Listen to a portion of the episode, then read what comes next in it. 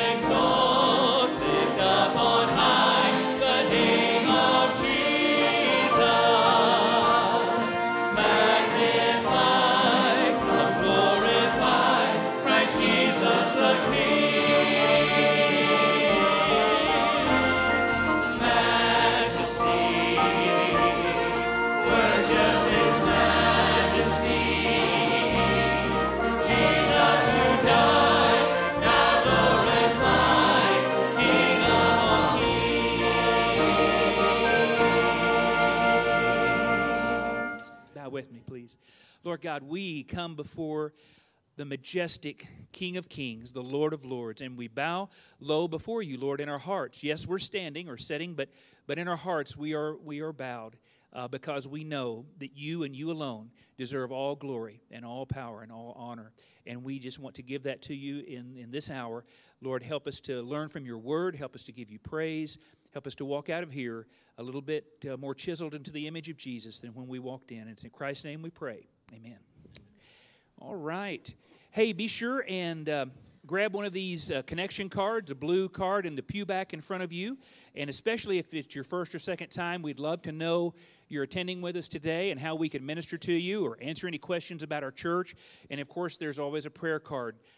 Those can be turned in the offering plate, or you can take those to the Connection Center after the service. Well, last week, Brother Philip reminded us that Jesus currently reigns, not waiting to reign, but reigns now, amen?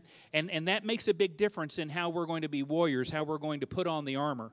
And so I've chosen a couple of reign songs, not R-A-I-N, R-E-I-T-N, reigning songs. And so let's sing about God's reign in this world.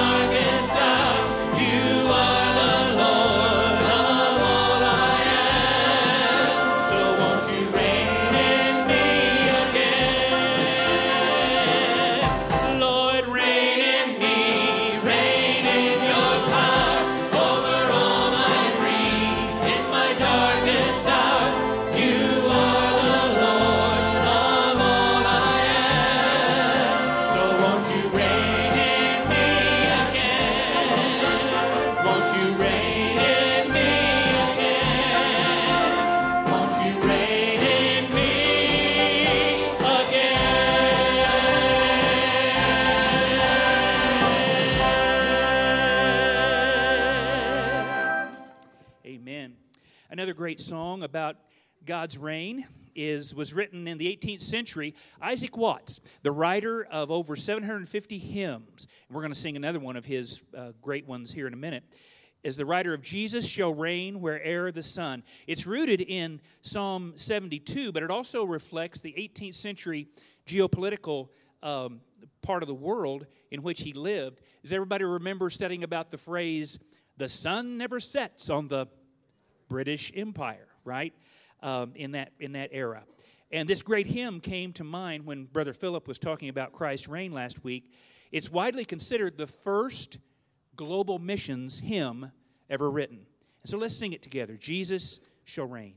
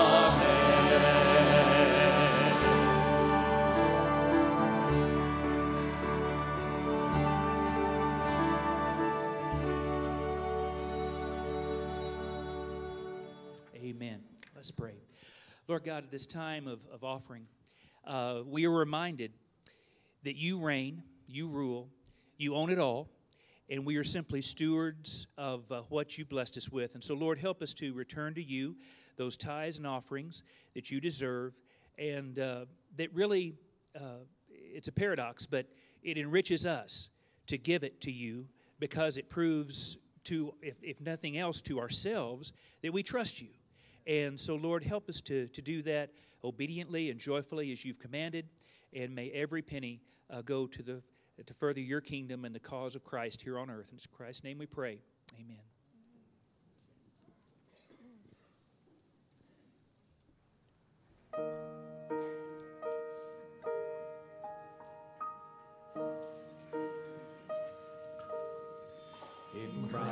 alone my hope is found.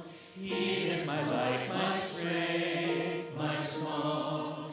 This cornerstone, this solid ground, firm through the fiercest drought and storm. What heights of love, what depths of peace, where fears are stilled and striving cease.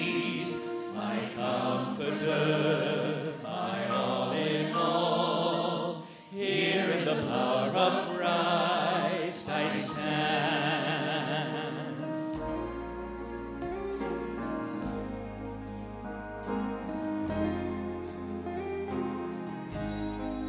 In Christ alone, who took on flesh, the fullness of God in helpless pain, gift of love and righteousness, scorned by the ones he came to save, till on that cross as Jesus died, the wrath of God was satisfied, for every sin on him was laid. Here in the death of Christ I live.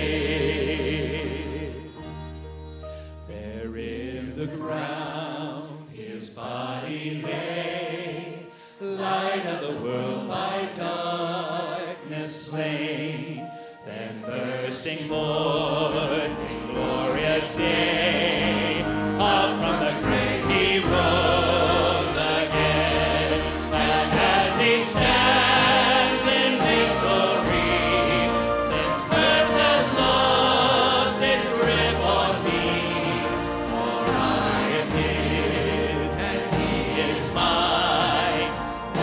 The precious blood of Christ. No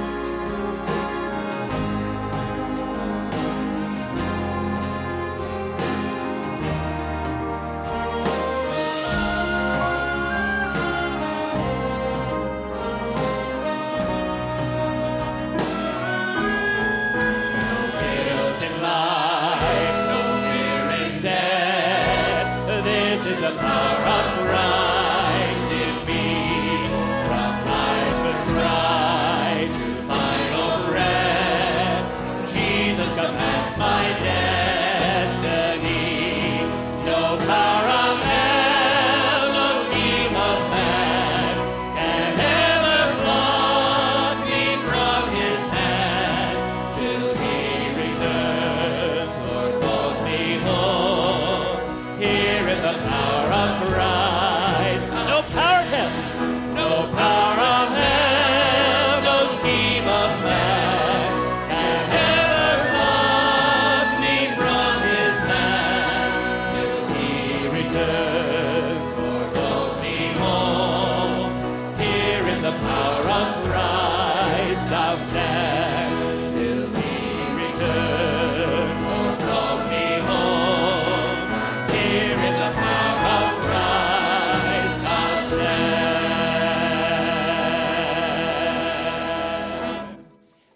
Give the Lord praise. Give the Lord praise.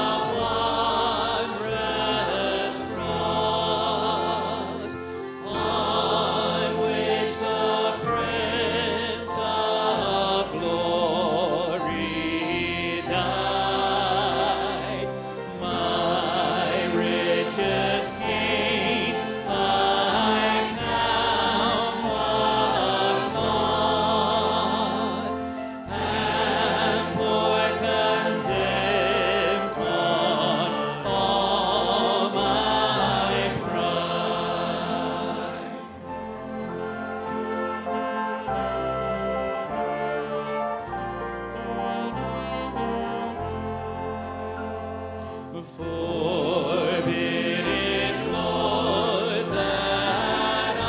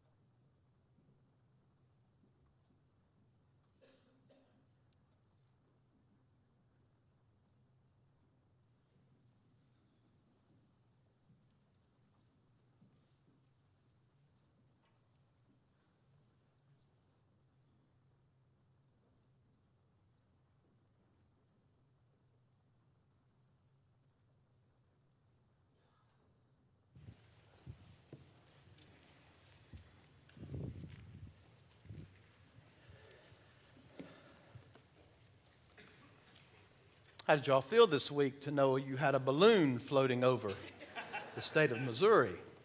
I told Natalie I thought about going redneck for a few moments and pulling out my rifle and just watching to see if I could take care of it.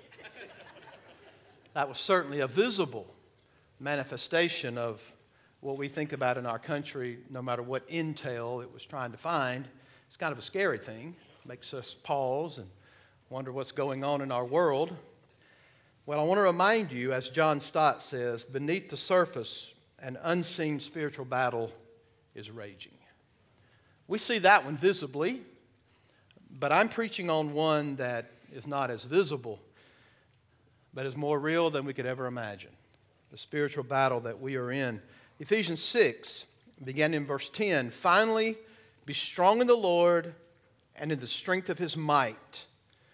Put on the whole armor of God, that you may be able to stand," here's our emphasis today, "against the schemes of the devil." Next week we'll see this part, "For we do not wrestle against flesh and blood, but against the rulers, against the authorities, against the cosmic powers, over this present darkness, against the spiritual forces of evil in the heavenly places." As we consider this particular text of Scripture and schemes of the devil, listen to what Paul would tell us in 2 Corinthians to get our thoughts on this particular need to stand firm in the full armor of God. And there's a "so that" in this text, so that we are not ignorant of the schemes of the devil, so that we put on the armor so we can stand in opposition, right? Against the schemes of the devil. Here's an example of what is meant by that. 2 Corinthians 2, verses 10 and 11. "Anyone whom you forgive, I also forgive. Indeed, what I have forgiven, if I have forgiven anything, has been for your sake in the presence of Christ." Note verse 11. "So that we would not be outwitted by Satan, for we are not ignorant of his designs." So that word designs is different from the word wording that we have in Ephesians 6 regarding the schemes of the devil. The word back in 2 Corinthians means purpose, design, plot of evil intent. So I read that to let you know right up front that we have to acknowledge that Satan has schemes, plots, plans, and wiles. In our world, if you propose that there might be a spiritual cause behind the problems we face in our country, you're going to be labeled as a fanatic, that you are silly, naive, or just, better word for our generation, unenlightened. We would not deny that there are some answers to the problems that we face in our country that can be studied through biology and sociology, yet those things cannot provide the answers. We must take into account, ladies and gentlemen, sin. We must take into account Satan when you try to assess the problems that we have in this world. So Paul is giving us a clarion call this particular morning, right now, to let us know that our battle is real, it's an unseen battle, and it's beneath these visible problems. And for us to stand against these things, according to 2 Corinthians and here in Ephesians, we cannot be ignorant concerning the devil's schemes. If you're going to stand against those schemes, you have to know what they are, or at least have a good understanding biblically of what they are, so that you can stand. So the warning is to help us be armed against them. John Piper says, a wartime mindset must include shrewd knowledge of enemy tactics. It's a good way to think about it. The enemy for sure knows what his schemes are, and he's implementing these schemes day by day, hour by hour. And I realize that it's going to be impossible for me to address biblically all of the schemes that are here. Why? Because the devil is not lacking in creativity, right? But my prayer is that as we go through this morning, I can give you some biblical insight into the schemes. Now, let me tell you up front, I don't like preaching about the devil. He's foul, he's vile, he's an enemy to our souls. Why am I preaching this? Because it's in the Word of God. And it's also a necessity that we hear this. Did you know that we find in the Bible titles of God? You would remember some of these singing as a kid. Jehovah Jireh, my provider. Wait, there's different names. Yahweh this, Yahweh that. Those are titles. He really only has one name, and it is Yahweh. But there are titles, and all of the titles have to do with His character, His person, who He is. In like manner, we have an enemy who's an adversary. And the Bible gives you titles so that it reveals his character and his wickedness. That's why they're giving you. That's why the Scripture gives you these titles. So let's think about some of these titles this morning, okay, of who he is. First, he is called our adversary. We looked at this in 1 Peter before, chapter 5. I'm going to turn fast and read for the sake of time, but listen to chapter 5, verse 8. Be sober-minded, be watchful, your adversary, the devil. There's the first term used in the Bible, or the one we're going to see first, and it's the idea that he is a proponent. He is an enemy. He is against you. He is our adversary, okay? I should, not a proponent, he is opponent, against us as our enemy. The second one you'll be really familiar with, and in the Old Testament, it is Shatan. What's that sound like? Yes, when you get to the New Testament Greek, it's Satan or Satan. That name is used 36 times, and the thrust of the meaning is, again, adversary. He is the one who stands against us as our opponent, against God and against God's people. He is our enemy. And keep in mind, this name Satan is only used as the enemy of the devil and as the enemy of God and all the ones who actually belong to God. Here's another one. Diabolos. Who is that? Devil.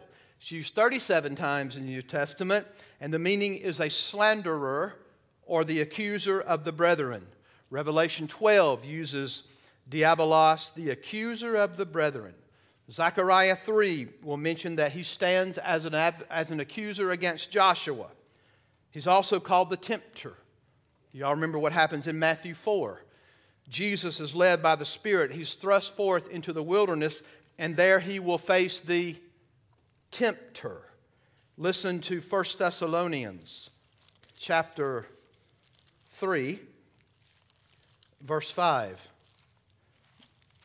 The Bible's going to use the same terminology. Chapter 3, verse 5. For this reason, when I could bear it no longer, I sent to you to learn about your faith, for fear that somehow the tempter had tempted you, and our labor would therefore be in vain. John Bunyan, in Pilgrim's Progress, will use the name found in Revelation 9:11, and it is the word destroyer, and it is Apollyon. That word means he's the destroyer. In Matthew 6:13 and in 1 John 5:19, he is identified as the evil one. He's also called the serpent, the dragon, and the lion.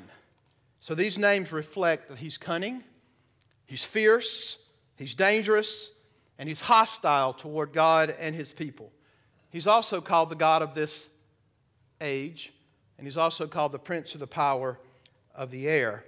Let me say with that, it's really incumbent upon us not to jump to conclusions when we hear that and think that means Satan rules the world.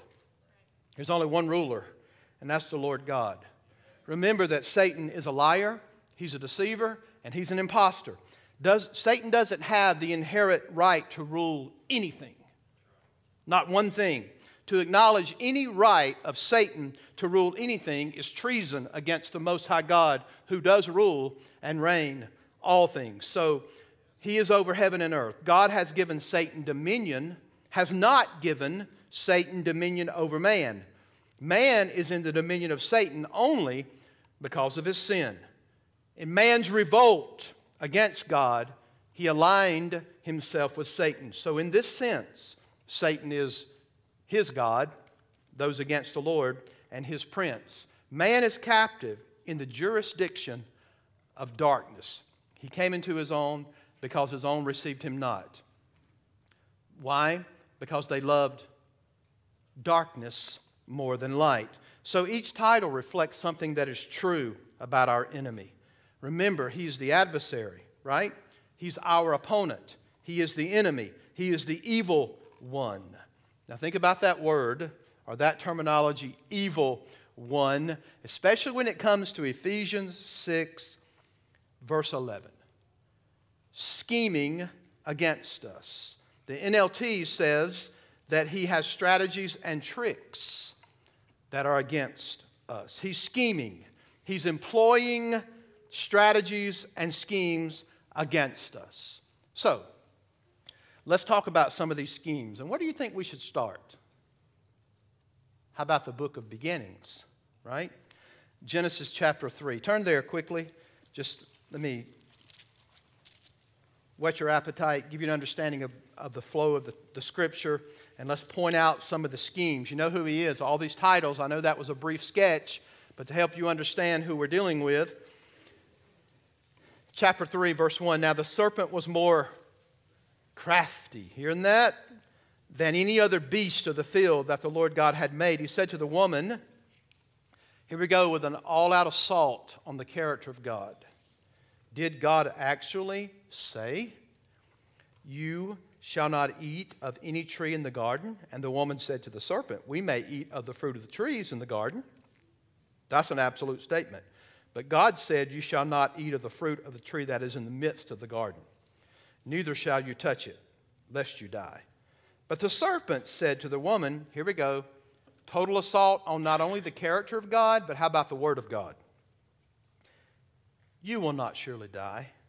For God knows that when you eat of it, your eyes will be opened and you will be like God, knowing good and evil. So when we go back to Genesis 3, we see that he is crafty and he is subtle. He approaches the woman and not the man. Go ahead and understand right now that was intentional. Okay? He goes to the woman and not the man. His approach is subtle. His deception is very unpretentious, we might say.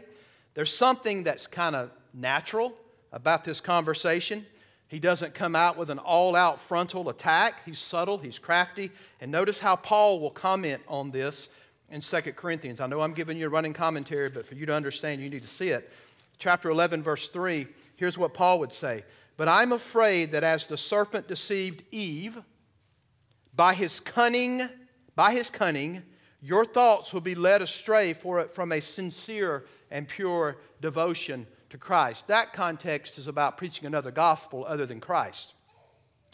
And Paul is afraid that you Corinthians will fall into that. Why? Because of the cunning, subtlety of the enemy, and the fact that you will lose your devotion to Christ. So Paul is concerned about this, and he highlights Satan's craftiness and Eve being deceived. So let me go back. Look at 11:14 of 2 Corinthians. And no wonder, for even Satan disguises himself how? As an angel of light. In Genesis 3, it's not a frontal attack, just a total a thing in pyrotechnic colors in the air. I mean, this is not a big blow-up type thing. He is subtle. He is crafty in what he is doing. So more times than not, our enemy is subtle and crafty. The purpose of his craft and subtlety is always for what, young people? Deception. That's his goal, to deceive. The devil's intent is always to deceive us. Listen to Revelation 12:9. John says, and the great dragon was thrown down, the ancient serpent, here in some of these titles, who is called the devil and Satan. Here, the deceiver of the world has been thrown down to the earth, and his angels were thrown down with him. Please hear this. The problem with being deceived is that we do not know that we have been deceived. That's why it's called deception, right? So our enemy excels in deception 101, and he has 100 different ways that he does it. So what we can see in Genesis 3, first, is there's this attack on God's character. And I mentioned that as we were reading. He doesn't just point blank say, hey, Eve, God's word isn't true. God isn't faithful. There's no way those promises are real. He asks the subtle question, has God said? In that subtlety, he is dropping in and slipping in a little innuendo. He's impugning upon the goodness of God. God gave them freedom, folks. I mean, you think God is holding out and he's told you you can have everything in the garden. But the enemy says, why don't he give you that other tree then? That's the subtlety. They have all the freedom in the world. God has been so good to them, to bless them with all of these things. This was absolute truth given by God. Every tree is yours except one. Satan comes in with this little innuendo and impugns the goodness of God. Have you ever read the book of Job? I mean, think about this. Is this not what the goal of Satan is? The Lord says, have you considered my servant? And Satan basically says, if you snatch the rug out from under him, if you take his hedge of protection, in other words, I can't get to him right now because you're protecting him. There's a lot of theology there for us. You better be glad that God is restraining in your life. But the fact is, he says, if you'll do this, he will curse you to your face. Now, we know God blessed those women. No, I'm kidding. His wife says to him, just after he loses it all, why don't you just curse God and die? Whew. I bet Job's wife was a piece of work, don't you think? But that's exactly what the enemy wanted Job to do. The enemy's goal was for you and me and everybody else to doubt the goodness of God. He wants you, his most effective weapon seeks for you to doubt the goodness of God, the love of God, the wisdom of God, and the sovereignty of God. He wants you to think that he's in control of this world. He wants you to live in fear. So I don't think we should look for Satan's attacks, again, as a pyrotechnic display where he comes and says, I'm the devil. No, that's not what he's going to do. Instead, he's going to be subtle. He's going to be crafty. He's going to work your thoughts to where you think God is really not good or that God is really not loving me. He's really not wise. Does he know what he's doing? You better believe it. He knows. The enemy knows what he's doing. And he wants you to think God doesn't know what he's doing. Thus, he held out and didn't give you that tree that you could get the knowledge of good and evil. So, I simply want to remind you that Satan's attack is focused on the character of God. Not only the character of God, but what about the Word of God? You can't really separate those two, right? Think of this. In the garden, after Satan challenged the goodness of God, he begins to challenge the Word of God. He moves from, has God said, to, you shall not die. And this was absolute, blatant denial of the Word of God. In reference to God's Word, what does the enemy do to us? He wants you to doubt it. He wants you to reject it. He wants you to be in unbelief. Do you remember the parable of the four soils? What happens when the seed is thrown on rocky ground? The enemy swoops in, and what does he do? Snatches the seed away when it is sown. His attacks are numerous. In God's, he wants you to question this. We know this has happened. It's happened to our own young people in this church. It's happened to those who used to frequent churches, plural, but no longer do it anymore. What does he want you to do? He wants you to stop and say, is God's Word really truth? Is God really faithful to His promises? So He can bring us to the place where we actually begin to reject the teaching of God's Word, or simply we get to the place we don't believe it anymore. All of this is the subtle attacks of the enemy against the Word of God. I want you to know that Satan is also a very good scripture twister. Isn't he? He can appear as the prince of darkness. We get it. But the text says he also presents himself as an angel of light. He hates the Word of God. He hates it when the gospel is preached. Listen to 1 Timothy 4, verse 1. The Bible says, now the Spirit expressly says that in latter times some will depart from the faith by devoting themselves to deceitful spirits and the teachings of demons, doctrines that are demonically inspired. Do you know that usually in all cults that you hear of out there in the world, there is a problem with what they believe about the person of Christ, or it's about the Trinity. You can pretty much mark it down that if it's a cult, if it's Mormonism, Jehovah's Witness, Islam, wherever you want to go with that, there's going to be a problem with the fact that they do not accept the biblical teaching of who Jesus Christ is, or they're going to deny something about the Trinity. They get it twisted, and this is what the enemy loves to do. Any religious institution that denies the biblical Christ as given in this Word is a synagogue of Satan, right? As of Revelation 3. So, I would remind you today that Satan's biggest weapon has never been atheism. It's religion. If he can get you to be a little religious, I'm not talking about born again, belonging to Christ, but religion. Thinking that you're doing something to get you to God instead of Christianity, which is God coming after man. There's a major difference in those two. So, Satan is also a liar. Was this not manifested in the garden? Once he begins to soften up Eve's heart with subtle innuendos, he comes right down to the point. You won't die. Is that in complete antithesis to the Word? You better believe it. In the day that you eat, you will die. Surely die. That's right. This was in complete antithesis. So, if it's God's truth that gives us life and sustains life, then it's Satan's lies. Satan's lies are designed to do what? To kill and to rob us of the Word and life. And he lies. His lies are designed to kill the soul. And I'm not trying to scare you. I'm not just giving some kind of rhetoric to get you to do this or that. I'm giving you biblical truth. I'm telling you what the real deal is according to the Bible. There's a real devil who has real desires to destroy our souls. And I'm trying to warn you that. He gives damning lies. So he has always spoken lies.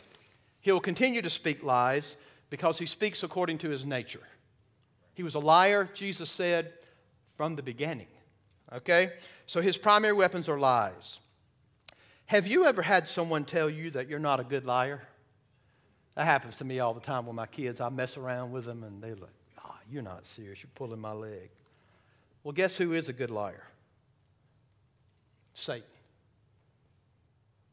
Luther said his craft and power are great, armed with cruel hate. Every time he opens his mouth, he does it with such smoothness and persuasiveness and power. He's not just a liar, he's a good liar. Have you ever tried to craft a story? You kids know about this, right? Mom and Dad's going to come home, and they're going to ask me a question. And I know I'm caught, but I've got it in my mind how I'm going to deal with this. I'm going to walk it through with this particular plan. When she asks this, I'm going to say this. When he asks this, I'm going to say this. And you think you've crafted the best lie in the world, but you know what? Be sure your sin will always find you out. I want you to know that nobody can maneuver and craft a lie like the devil. No one. He's the best maneuverer of the lie that's ever been created. His lies are persuasive and they're believable. He crafts lies to appeal to what? Our innate sense of worth. Wow. Doesn't he? Does he craft a lie to appeal to our sense of guilt? I mean, if we had a guilt detector this morning, there's no telling how many times that thing would have gone off this morning at the back door. Just guilt that we have. How about your sense of shame? He crafts lies that undermine our own sense of right and wrong. He will craft a whopper of a lie that will fuel your own sense of your personal rights. Right? We all deal with that one big time. These are my personal rights, and you've infringed upon them. If you name it, folks, and the devil can lie about it if you name it, whatever that is. Do you think that the devil has this one down pat in the U.S.?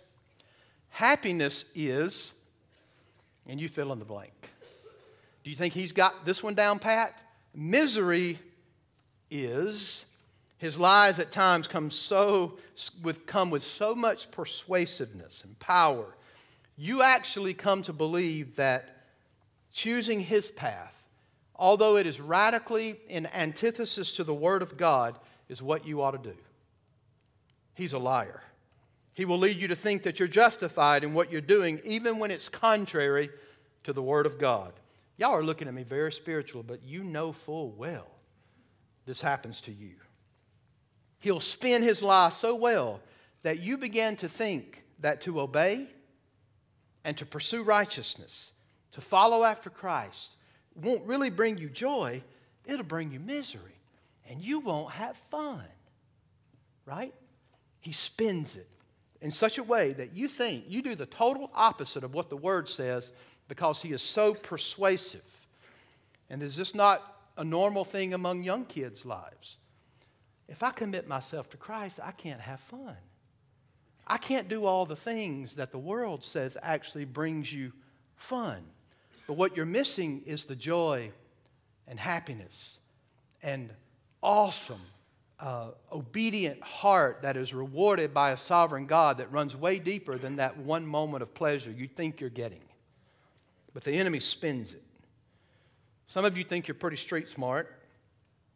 Some of you think that you've been in a few rodeos. Some of you think you've been around the block a few times. But I want to remind you that you pale in absolute insignificance to the craft and lying power of the devil. This text reminds us that he is scheming against us. Now, we've looked at some general traits, some general schemes of the devil, but those end up governing some particulars. So it's obvious that the Bible is not a handbook on satanic strategies. The Bible is a book about God, right? Yet we are not left without witnesses of some of his strategies. Does Satan use persecution? You better believe it. Revelation 2:10, he uses it all over the world. And I know this, when persecution comes, our God is allowing it. He did it in the early church. Why? He had to get the early church out of Jerusalem. So he allowed the persecution from the enemy so that the gospel would go. But understand, he has persecution in his arsenal. Furthermore, the beast brings about the persecution of the church in Revelation. He also has this other weapon in the book of Revelation. There's a false prophet who propagates his false teaching. That's a weapon. Then we read of the whore of Babylon, and that's what it really is, who seduces. So the devil has persecution, false teaching, and subduction.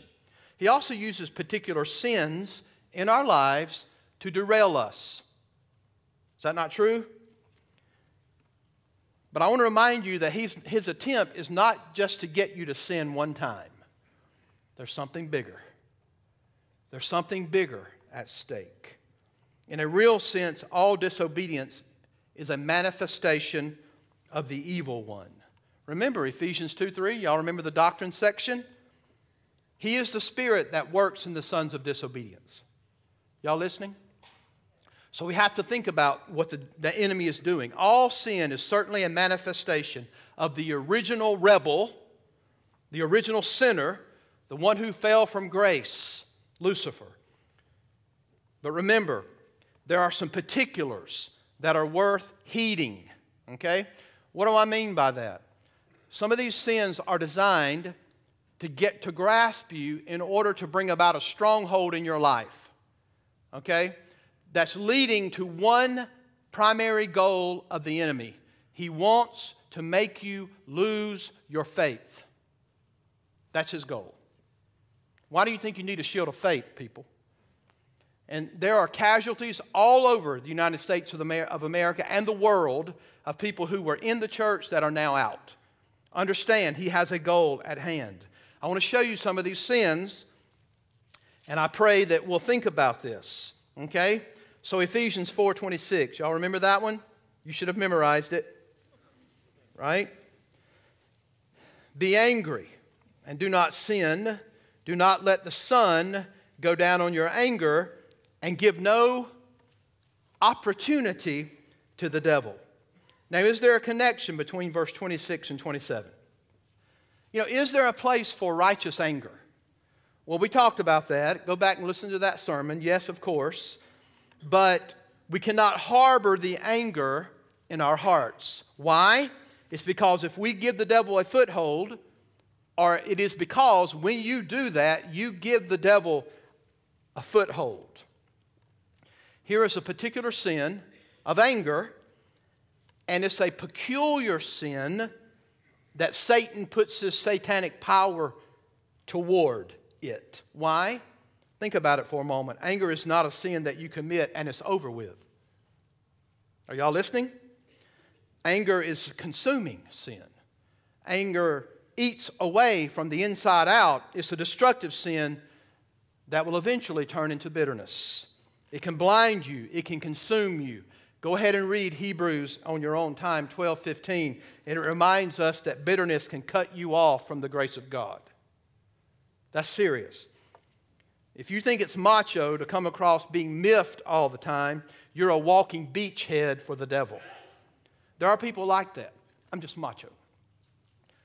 Not only do you dare people to knock the chip off your shoulder, you set it up there for them. So go ahead and knock it off, right? And you think it's macho to be miffed all the time. Well, notice what the text says. If you've been married for a while, then you know how this works. If you go to bed mad, you get up mad, right? But when you harbor anger, the devil rubs his foul hands together in delight. Because this bitterness runs deep. It's going to affect not only you, but everybody around. So that we would not be outwitted by Satan, for we are not ignorant of his designs. Here we have the sin of unforgiveness. Paul says, I have to forgive this person, and you have to forgive this person, so that we're not taken of an advantage by Satan, and we are not ignorant of his schemes. Folks, the sin of unforgiveness is one of those peculiar sins that has a particular satanic force behind it. What happens when we will not forgive somebody from the heart? What happens? What happens when we will not forgive someone from the heart? Don't wave the hand and say to me, well, this is interpersonal dynamics. No, this is called sin. It's called sin when you will not forgive a person. That's what it's called. when we will not forgive others who have sinned against us, you are diminishing the very power and glory of the cross. Ephesians 4 says, forgive others as God in Christ has forgiven you. Right? If you harbor unforgiveness in your heart towards someone, you're making a frontal assault on the Lord that you claim to belong to. Are y'all listening? You have no grounds to say that you're forgiven through Christ if you won't forgive others. This is what Jesus teaches in the Lord's Prayer, correct? He also teaches it in a parable in Matthew 18. You can't say I'm forgiven and yet refuse to forgive. Our adversary knows this, and he'll use this as a dynamic in your life. You ever stopped and wondered, and as a pastor, you definitely wonder this. Ready? Have you ever stopped and wondered that you or have you stopped and wondered why this dynamic is at work in our lives? And I said that as a pastor because it's often at work in my life because I'm the last one to hear about the fact that you're mad at me, okay? But somebody perceived that you have done something wrong to them, and by the time that it actually gets to you, it is this huge, gargantuan leviathan that is so much bigger than what actually happened in reality. Why is this happening? It's because the devil works. He works to make the offense bigger and bigger and deeper and deeper. And all of a sudden we begin to harbor unforgiveness, and it feeds on itself. And then we lose sight of the cross. We lose sight of the death of Christ on our behalf. We become filled with an unforgiving spirit that eclipses the grace of God in your own life. That's what happens. Let me give you another one. Some of you are saying, preacher, I'm so glad you hadn't gotten on my particular sin. All right. 1 Corinthians 7, verse 5. I don't know if you're going to be mad at me about this one, or some of you guys, you may be glad about this one. 1 Corinthians 7, verse 5. Do not deprive one another. This is talking about sexual relations between a husband and a wife. Guys, you can pay me after church. Do not deprive one another, except perhaps by agreement for a limited time, so that you may devote yourselves to prayer, but then come together again, so that Satan may not tempt you because of your lack of self-control. Here, we have sexual sin as another peculiar sin that the devil uses. He's telling husbands and wives not to deprive one another because even when there's a time that you agree to abstain, and why would you abstain? It's called a sexual fast. You abstain from one another for a certain amount of time because you're praying about a huge decision or something that you need the Lord to work in such a way that you give more time to it to pray. But even after a sexual fast that may be for a certain amount of time, the Bible says you better come back together. Why? Come back together in intimacy. Why? So that Satan cannot tempt you in your lack of self-control. Y'all hear how clear that is? Don't forget also what was said in chapter 6, verse 17. A little bit different angle. Listen. Verse 16. Or do you not know that he who is joined to a prostitute becomes one body with her? For as it is written, the two will become one flesh. But he who is joined to the Lord becomes one spirit with him. Flee from sexual immorality.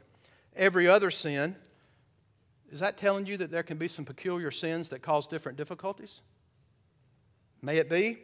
Every other sin a person commits is outside the body, but the sexually immoral person sins against his own body. There's a particular power about sexual sin that is consuming. It's deceptive. It can capture your heart, and it can bring destruction.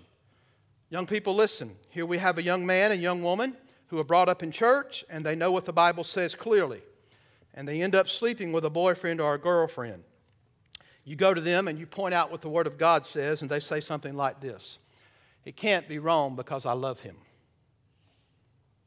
It can't be wrong, preacher. We are in love. We can tell you what's happened to you. Satan has taken the alluring power of sexual sin. He has deceived and blinded and captured your heart. He is a liar every single time. You can take it to the bank.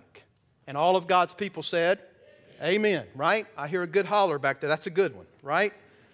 So be on guard. There's a peculiarity to sexual sin. The Bible is highlighting, okay? What about pride? Uh-oh. We're going to study the office of elder tonight. And one of the qualifications that is that you are not a novice or a new convert. Why? Because you can get prideful, and it literally says you will give place to the enemy, which was his own condemnation, right? Which is pride. So, in a sense of pride, it was a sense of pride that is the primal sin, we might say. It invades the heart. What's the problem with a proud person? They often think they're the humblest person in all the world, right? Humility is that grace that when you know you have it, you just lost it, right? It is. So why is pride so dangerous? Why does it have this peculiar demonic drive to it? Because pride prevents repentance. Pride is grace prohibitive. It was Satan's chief sin, which he'll gladly share with anyone. It nullifies the concept of dependence upon God, and it doesn't move you to rely upon the grace of God, right? So when you're filled with arrogance, doing it your own way, you won't depend on God and His grace. Please hear me. These and many, many more sins Satan will use to cause us to disobey God. But I'm telling you something. The end goal is to destroy your faith in the Lord Jesus Christ. That's his goal. This is his grand scheme and everything that he does. Lest the tempter, right? He comes. Paul said that in 1 Thessalonians 3. What's his goal? The tempter, lest the tempter comes and takes you away from your devotion to Christ. That's his goal. That's his goal. Some of you are saying, well, I thought you believed in the perseverance of saints. I do, from my radiator to my tailpipe. But here's the deal. There are casualties everywhere. They went out from us because they were not part of us. Had they been of us, they would have remained. There are real casualties on the field, ladies and gentlemen.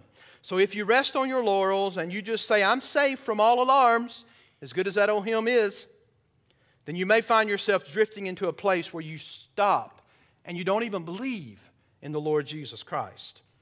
Remember Peter? Simon, Satan has desired to sift you as wheat. What was part of this process? What happened? What was Satan's goal? It was to separate Peter from Christ. Aren't you thankful for the words of Christ? But I've prayed for you that your faith will not fail. You better be glad if you're a believer that we have an intercessor that never stops praying for you. That's one firm reason for perseverance of the saints, and you can't lose your salvation. You would lose it if Jesus stopped praying. But he prays without hesitation and interceding for us forever. What a blessing that is. So, the enemy will try to do this to cause you to destroy your confidence in the Lord. He'll do it in many ways. False doctrine, lies, false teaching, undermining the character of God in your heart, making you question God's goodness. He'll do it by desensitizing your life to what sin causes and to what sin is. It becomes so easy just to be a downright sinner. So much easier to do that than it is to trust in Christ and obey Him. And we end up just completely walking away from the Lord. So don't think that the devil doesn't know what he's doing. His goal is to do whatever it takes, whatever sin it takes, so that you abandon your faith and your confidence in the Lord. Hear this. Satan is in the killing faith business. He's in the killing faith business, and he'll do whatever he can. So, this is why there's this admonition of elders and deacons, right? And along those lines, just think about the casualties when a pastor or elder or deacon falls. So what does that mean for a congregation? You need to pray for your leaders. Because he knows for every one casualty in a pastor, there are multiple more casualties, right? So beseech the Lord God for all of us to have the shield of faith. Now, last week, we're going to land the plane. You ready? Last week, we addressed the balance that we need to understand that Satan is a defeated foe, yet at the same time, he's a roaring lion. We are fighting against a mortally wounded foe. We are. He's defeated. His head has been crushed up under Christ's work on Calvary. Amen? So stand. But here's the balance. Stand and know the enemy's strategies. Stand and ask good questions. All right, you ready? Stand and ask some good questions. How is Satan exploiting this circumstance in my life? You ever stopped and asked that question in the midst of your anger? How is the enemy exploiting this situation? How will the enemy gain ground through this? How is this assault designed to destroy my faith? Where is the devil's lie in what I'm hearing right now? And in other words, I'm encouraging you to learn to discern the devil's schemes so that you can stand and resist. We need to stop and ask ourselves questions before we plunge into a heated argument, before we plunge into dissension in the church, until we plunge into difficulty. Because here's what we often do. We just run headlong right into it. And we don't stop and ask questions. We go right into it, right? You can't be half asleep at the wheel as a believer. You got to be awake. You got to be alert. You got to be asking the question, where is the lie? Young people, as Satan tempts you in sexual sin, ask yourself boldly, where is the lie in this? Dear Father, expose the lie in this and what the enemy is trying to do. So before you plunge into running down a brother and sister in this faith community, stop and ask yourself the question, where is the lie? Y'all listening? This is vitally important. And I'm not talking about, I told y'all before, I was sitting in seminary one day and Brian Ray punched me and said, "Phew, this sermon's so good, I'm convicted about your sin." Let me tell you something. This is not about the person sitting next to you. It's your problem. It's all of our problems when it comes to this, right? Husbands and wives, when you're mixing it up, speaking to one another in unkind terms, stop and ask, how is Satan exploiting this to get a foothold into my family? Stop and ask questions. If you are truly saved, the fruit of a changed life will come out. Don't you believe that? Because you bear the nature of the Lord who lives in you. So don't forget. I don't want to leave you down. Here we go. Our enemy is a defeated foe. Amen. He is. So stand in Christ and the strength that He supplies. The Scripture shouts to us, the serpent's head is crushed. The fatal blow has been struck. In the end, we win, and we win big. So live consistently in your identity in Christ, not your strength, but in His, and lean upon and exploit the resources that you have already in you because of Christ. In Christ we have confidence. In Christ we have hope. We do not have to live in bondage and fear. Greater is He that is in us than he that is in the world. Let's pray together. Father, thank You for our faith community. And Lord, I know that some of this is in Your face. I know we're plowing right up next to the corn, but I'm just as guilty in many ways as many in our congregation. God, forgive us. We do not want the enemy to get an advantage. God, help us to be wise, to stop and ask questions. What is this argument really accomplishing? We'll learn next week about the nature of our warfare. It's spiritual, and it's not against flesh and blood. Let us stop and consider that. Lord, help us in these areas. God, would You raise up a group of young people who love Jesus, and they're not ashamed to live it. Raise up a generation of young people who, when they marry, they present themselves sexually pure to those they marry. Only men and women. Heterosexual marriage. Ordained by God from the beginning. God, may You help them at school. Lord, may You send revival into the teachers and the faculty and administrators in Ozark school systems. God, may You do it in Nixa. Lord, may you help us to live for you. Lord, the greatest advertisement to this world is a believer who loves Jesus and is not ashamed of it. God, help us to live for you. Lord, the greatest advertisement is Christians who have joy. Joy in the Lord. Lord, help us. Father, if there's someone under the sound of my voice who's lost, Lord, help them understand that they're under the sway of the enemy. They're in darkness. They're of their father, the devil.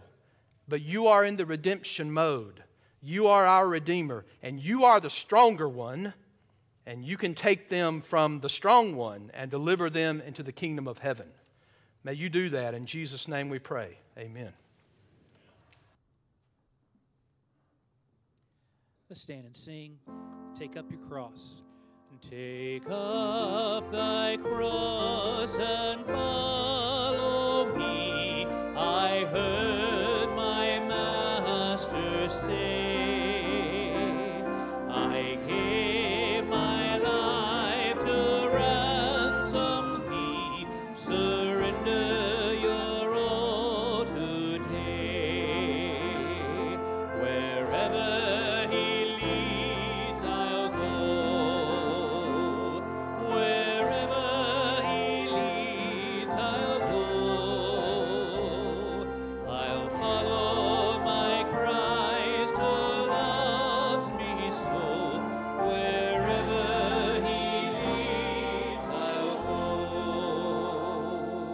people in our church with a lot of wisdom have said to me, and they're right, Pastor, make sure you tell people about God's forgiveness. So I know I came down hard on sexual sin, but you know what? God forgives. Amen. Aren't you thankful? Now, he does say, go and sin no more, right?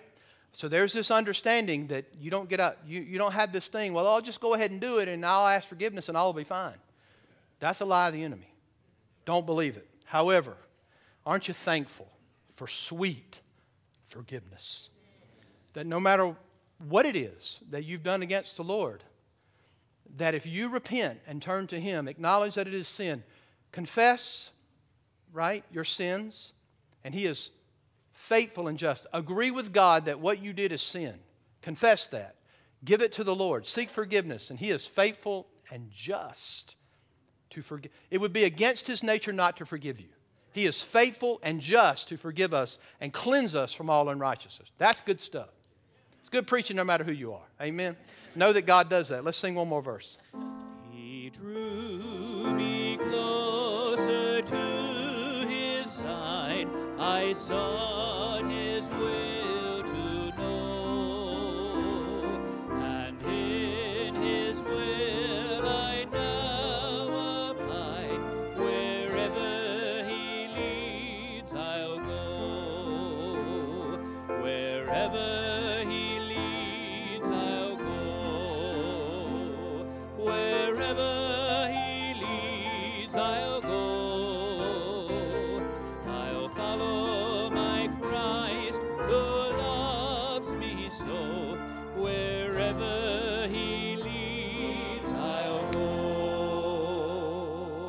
Well, the Lord bless. Hopefully, we'll have church Wednesday night. We've been snowed out the last two, and I'm from Georgia, so I love to see snow, but I'm about tired of it for a little while, all right?